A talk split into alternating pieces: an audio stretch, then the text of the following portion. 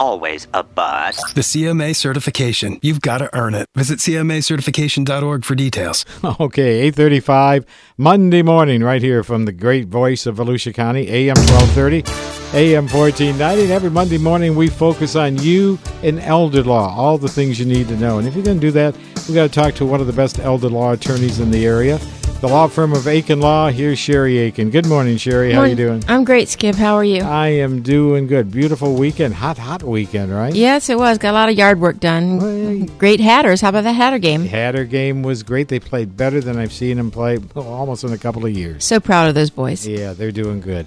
Hey, tell us what's going on with the elder law. I know a lot of people worry about probate, and they worry about if the will isn't the way they want it. What is the actions they can take? You know, Skip, actually, I had to miss the show last week, so my husband, Dane Akin, got to cover because I was actually in court. And, of course, at Akin Law, we do represent clients in court as well. And, you know, we get calls, fairly frequent calls where from a person who's not got disinherited, or mom left somebody, assets that they didn't think they should have. And basically they're not satisfied with the content of the will and wanted to know what they can do. And of course, in Florida, there's a process for contesting a will, but Skip, it's a very limited right. And that's like you say, it's not a limited right, but the process for doing it is fairly limited. Yep. A good probate lawyer, so if I was representing a client where I was concerned that there might be a will contest, would send out a formal notice of administration to the beneficiaries that are listed in the will.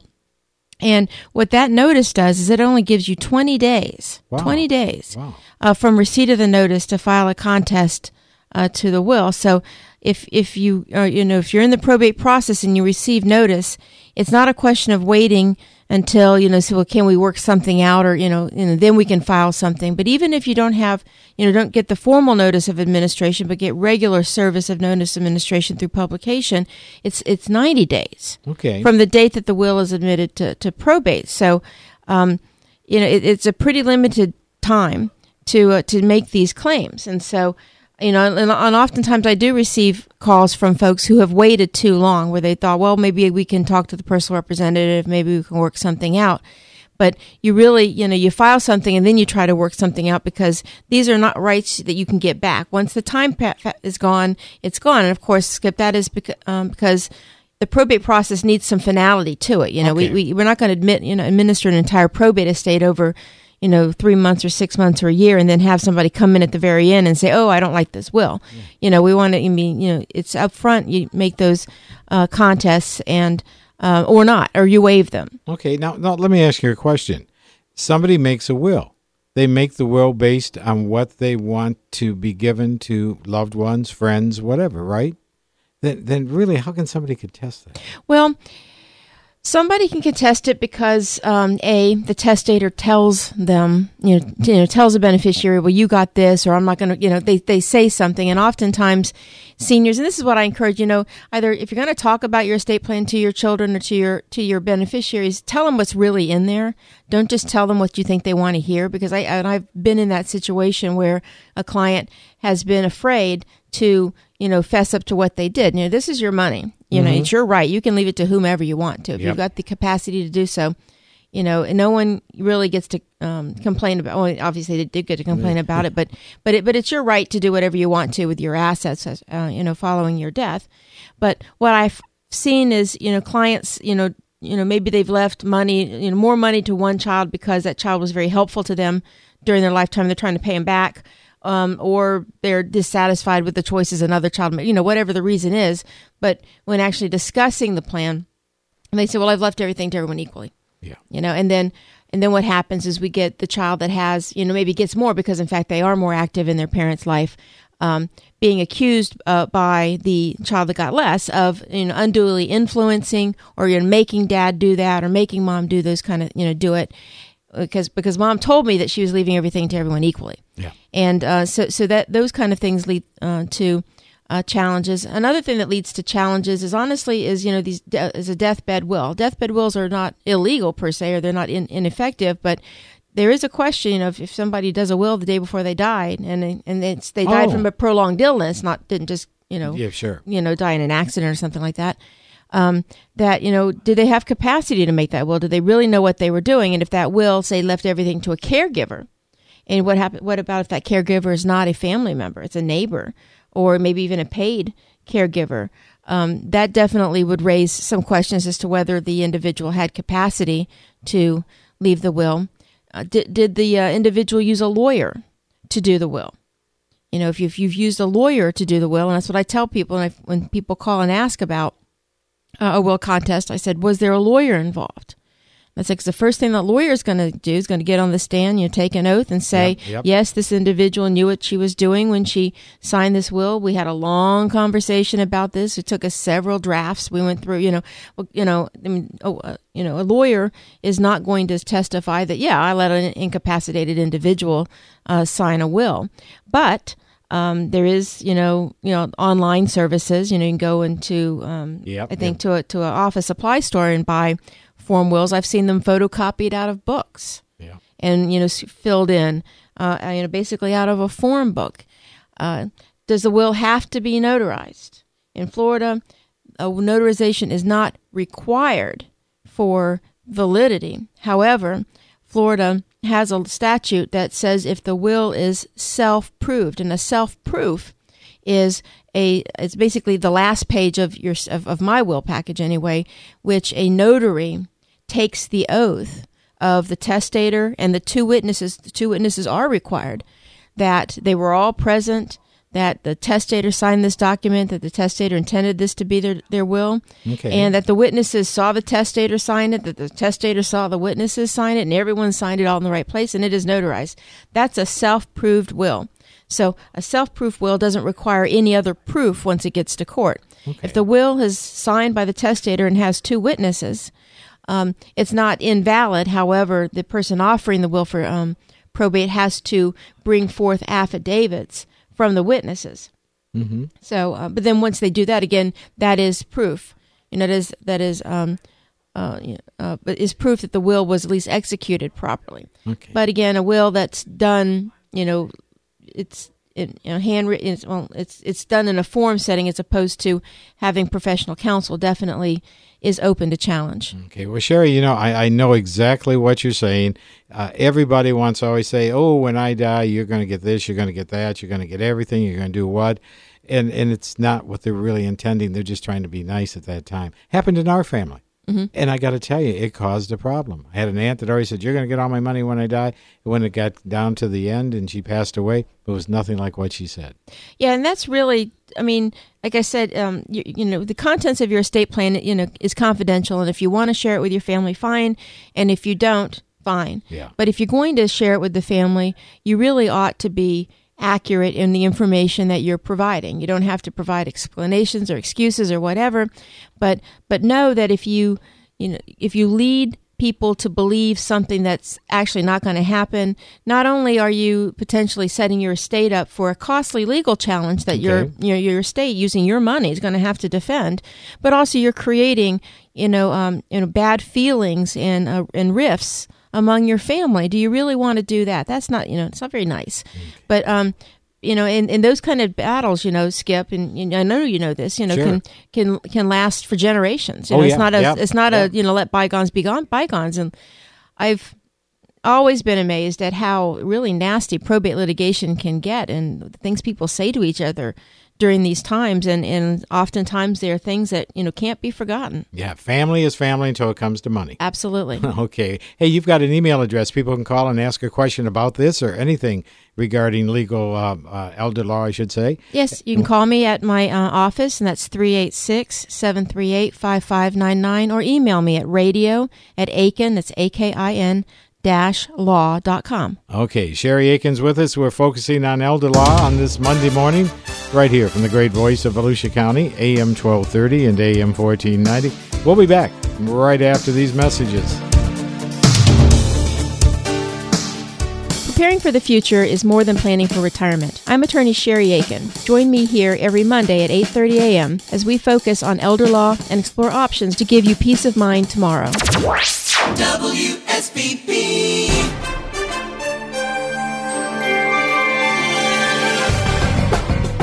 From your WSBB 2020 Volusia County Newsroom, I'm Amy Ryan. Florida Senator Bill Nelson has filed a measure to create fuel reserves in Florida for future hurricanes, but some petroleum analysts aren't sure that's a good idea. Sharon Parker reports. David Mike of the Florida Petroleum Council believes Florida did a good job managing the fuel supply in spite of empty pumps and the state's largest evacuation in the days before Hurricane Irma. We're always looking for improvements to that system and identifying where they can be. But we did very well, and there was some heroic efforts made to have the response that we did. Florida Senator Bill Nelson has filed legislation calling for the U.S. Energy Department to establish two reserves on each of Florida's coasts that would store at least 1 million barrels of oil. But Micah says he's not sure how that would be implemented or if the fuel supply issue should be facilitated by the government. I'm Sharon Parker. From your WSBB 2020 Volusia County Newsroom, I'm Amy Ryan. Need tree care? Professional Tree Care has been in business well over 20 years, serving most of Volusia County, from simple tree trimming to full tree eradication, bobcat work, and sump grinding. Professional Tree Care owner Louis D. Arienzo is a 30-year Volusia resident transplanted from Long Island, New York, with motivation, hard work, and 100% customer satisfaction. Professional Tree Care handles every property like their own. Give them a call at 386-574-4445 or check out their Facebook page at Professional Tree Care and look for the frog. If your import or fine automobile is sounding like this, and you want it to perform like this, then take it to Holmes Auto Works. We believe that testing, not guessing, gets results. Today's auto needs professional, skilled mechanics. And not to toot our own horn too much, but you'll get the most reliable repair with Holmes Auto Works, using the highest quality parts. Repairs, engine diagnostics, brakes, and electrical. We're in Edgewater. Holmes Auto Works works. Don't forget news at the top of the hour. Yep, from the CBS Radio Network. Following that, we'll have an updated weather forecast and the best music, bar none, of any radio station. Right now, we're talking about elder law and all the things you need to know. Sherry Akin from the Akin Law Firm is with us. Sherry, there's a lot of things when we're putting together a will, we really got to understand even what we do more than even what we write. Absolutely. You know, and Skip, this is why it's really important. I mean, especially if you have a family situation where it is possible that there could be contests into what you're doing. Go ahead. Okay. And into what you're doing or how you are leaving your assets. If you are, in fact, disinheriting a beneficiary, or you're including a family member that other people don't like, or a friend that, you know, people, you know, your other family, not people, but your family, your people who would otherwise inherit from you would contest or be concerned that that person received assets from you. Honestly, and I hate to say this still, but, you know, same-sex relationships, Skip. I mean... Okay. And not just, you know, children, but, you know, siblings and even parents of individuals in same-sex relationships sometimes challenge those documents, even though, of course, you know, same-sex marriage is legal in Florida now, but that doesn't mean that these societal biases against these relationships don't still exist. So, sure. If you've got that situation, I think it's very important to use the services of an attorney to get your documents in place, because that one day you've got an independent third person actually talking with you, making records of what you're doing as far as how you're making these decisions to leave your assets. The lawyer is going to write the will right. I'm going to use the right language to actually accomplish what you are wanting to accomplish. And of course, using somebody that has a great deal of experience writing wills in complex situations is useful, because you want the language to do what you say it's going to do, what you think it's going to do. And more importantly is that the attorney is going to supervise the execution of the will and make sure it gets signed right, in the right order, with the right kind of witnesses. And so, to have a valid will, number one, the will's got to be in writing. It has to be signed by the testator at the end. So, and the end really means there's nothing substantive after it, because like I said before, the self-proof clause is after it. And the testator's signature has to be witnessed by two witnesses who see the testator sign and see each other sign. And there's some case law that says, well, if they're kind of in the area, well, that might, you know, that might be okay. But, you know, when I'm doing wills, you know, I got everyone sitting around a table. We're not doing anything else. We're not, yeah, you know, stamping or notarizing or witnessing any other document. When it hits the will, we're all done with everything else. And we are watching testator sign. We are watching each other sign. I'm like, you know, people want to get, I said, no, can't leave yet because we're not done doing all these signings. And, of course, with a notary present to actually execute that self-proof affidavit. Not sure. First of all, I want to apologize because there's gremlins in our computer this morning. I don't know why, but they got there over the weekend, and so that's where we heard a little bump music there. Okay. So I do apologize for that. Oh. You know, this prevalent, and I know a lot of families go through this, dementia and Alzheimer's. Mm-hmm. Does anyone ever contest and say, "Ooh, they were in Alzheimer's when that will was signed"? How do you go back and say, "No, it was signed before any part of Alzheimer's was part of their life"? Well, you know, Skip. You know, that is a requirement that the testator must be 18 years of age or older and must have capacity, testamentary capacity, to sign the will. And the testamentary capacity is generally described as the capacity to know what you have and who you want to leave it to. Okay. And oftentimes, Skip, you know, we get clients to come in after that doctor's appointment. After the doctor's appointment where the doctor says, you know, I think you've got the beginnings of Alzheimer's or, you know, the beginning stages of dementia. Okay. And so they go to the doctor, or they, you know, the cancer, you know, they go to the doctor, they get the bad diagnosis, and then the next appointment is with the lawyer. And so the fact that there is a diagnosis of dementia or dementia-related symptoms, those kind of things, doesn't mean that this person has dementia, doesn't mean this person has Alzheimer's, or more importantly, that if they have those conditions, that the condition itself has impacted the decision-making skills of that individual. And again, that's why you really want to have a lawyer involved to document the process. Okay. I mean, I have had clients come in, or you know, children, or you know, spouses bring in clients that where those diseases have in fact impacted the client's ability to sign a will, or a power of attorney oftentimes also is a trigger to bring a client in to see a lawyer. And in those situations, you know, I respectfully decline to prepare those documents. But other times, it's, you know, it really goes to the question of the capacity, and my responsibility to my client is to ascertain that capacity. And I do that by, you know, actually talking a long time with the client, asking questions, you know, getting feedback. You know, if the client is just sitting there kind of nodding their head or saying, or just agreeing with me, I do have questions about capacity. But if they are, you know, interacting with me, and I take copious notes about, you know, these conversations, sometimes I have office staff in, sometimes I don't. But, and again, but if I think it's going to be a problem, then yes, I'd bring in office staff to do that.